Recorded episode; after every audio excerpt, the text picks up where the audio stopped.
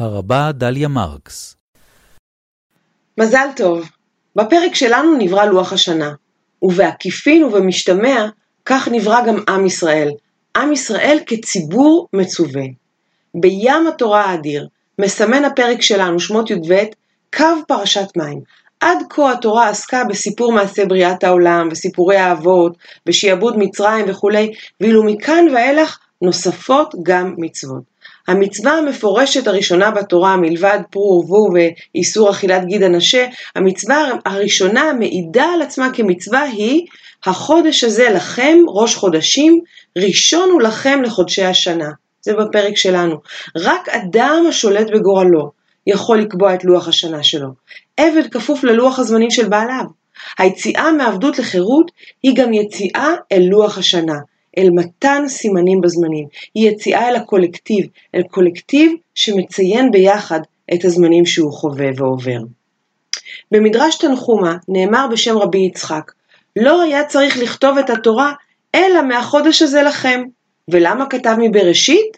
להודיע כוח גבורתו, שנאמר כוח מעשיו הגיד לעמו, לתת להם נחלת גויים. זה ציטוט מתהילים קי"א.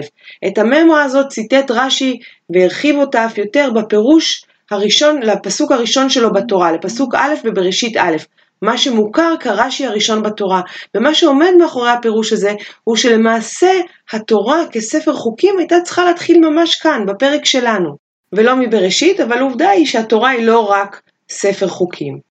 הרב שמשון רפאל הירש, מגדולי הרבנים בגרמניה של המאה ה-19 ומאבות התנועה האורתודוקסית, אמר, des Judenkatechismus ist ein Kalender. בעבור היהודים, לוח השנה, השנה הוא הקטכיזם. קטכיזם הוא מדריך אמונה, מדריך שמטרתו ללמד את הדוגמות הדתיות ולהיות מורה נבוכים בסבך הדת.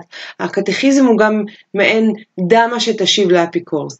אבל גם הקטכיזם הזה, אם נשתמש בלשונו של הרש"ר הירש, איננו נוקשה ומקובע, גם הוא נתון לדיון ולעיון, וגם בו יש ממד דינמי שהרי נאמר החודש הזה לכם, פעמיים מופיעה בו המילה לכם, ומיד נחזור אל הלכם הזה.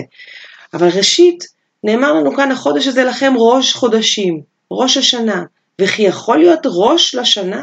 השנה היא בהגדרתה מעגלית, היא חוזרת על עצמה, ודינו של מעגל שאין לו התחלה ואין לו סוף. דבר אינו עומד בראש, דבר אינו עומד בהתחלה. כל המרכיב, הנקודות שמרכיבות את המעגל קרובות במידה שווה למרכזו.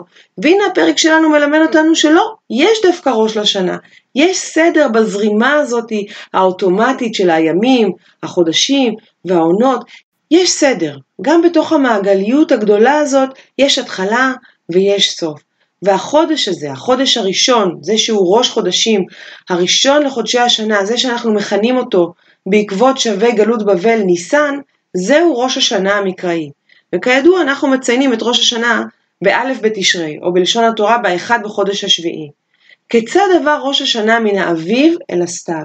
מן היום שמצוי סביב האקווינוקס האביבי, כלומר יום השוויון שבו הלילה והיום שווים באורכם, אל אחיו שנמצא בדיוק חצי שנה הלאה ממנו, יום שנמצא בסביבות האקווינוקס הסתווי. שניהם שווים בכך ש...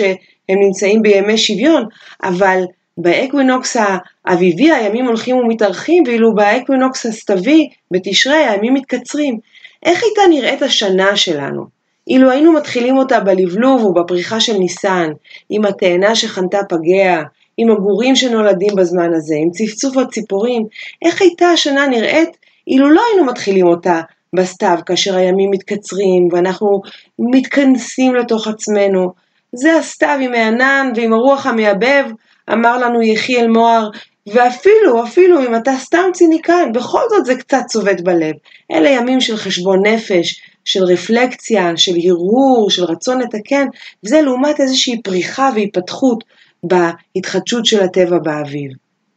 זאת ועוד, החודש הזה לכם, החודש שהוא ראשון, ראש חודשים, הוא מציין במסורת ישראל את הולדתו של עם ישראל.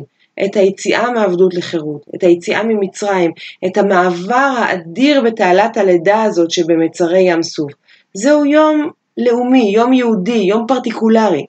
לעומתו, האחד בחודש השביעי, האחד בתשרי, מציין את בריאת העולם.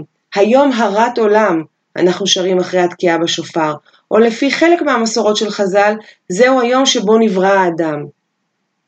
אז מעניין לראות שמסורת חז"ל ייחדה בסופו של דבר את היום האוניברסלי, היום בעל המשמעות הקוסמית של הבריאה הכללית, העולמית, ולא את היום המציין את לידת עם ישראל. וגם זה, אני חושבת, חלק מהציווי הזה של החודש הזה לכם. השנה הלא מתרחשת בטבע, אבל זה התפקיד האנושי, הפרויקט הספציפי שלנו, להקנות חשיבות לימים האלה. ותראו איזה אומץ היה להם לחז"ל, הם פחות או יותר עקרו דבר מן התורה.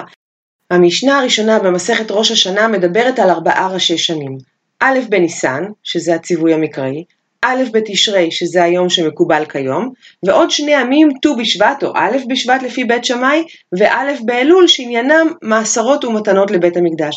אבל היום כידוע מקובל על הכל כראש השנה א' בתשרי. בתורה הוא מצוין כיום תרועה או זיכרון תרועה, אבל לא כראש השנה.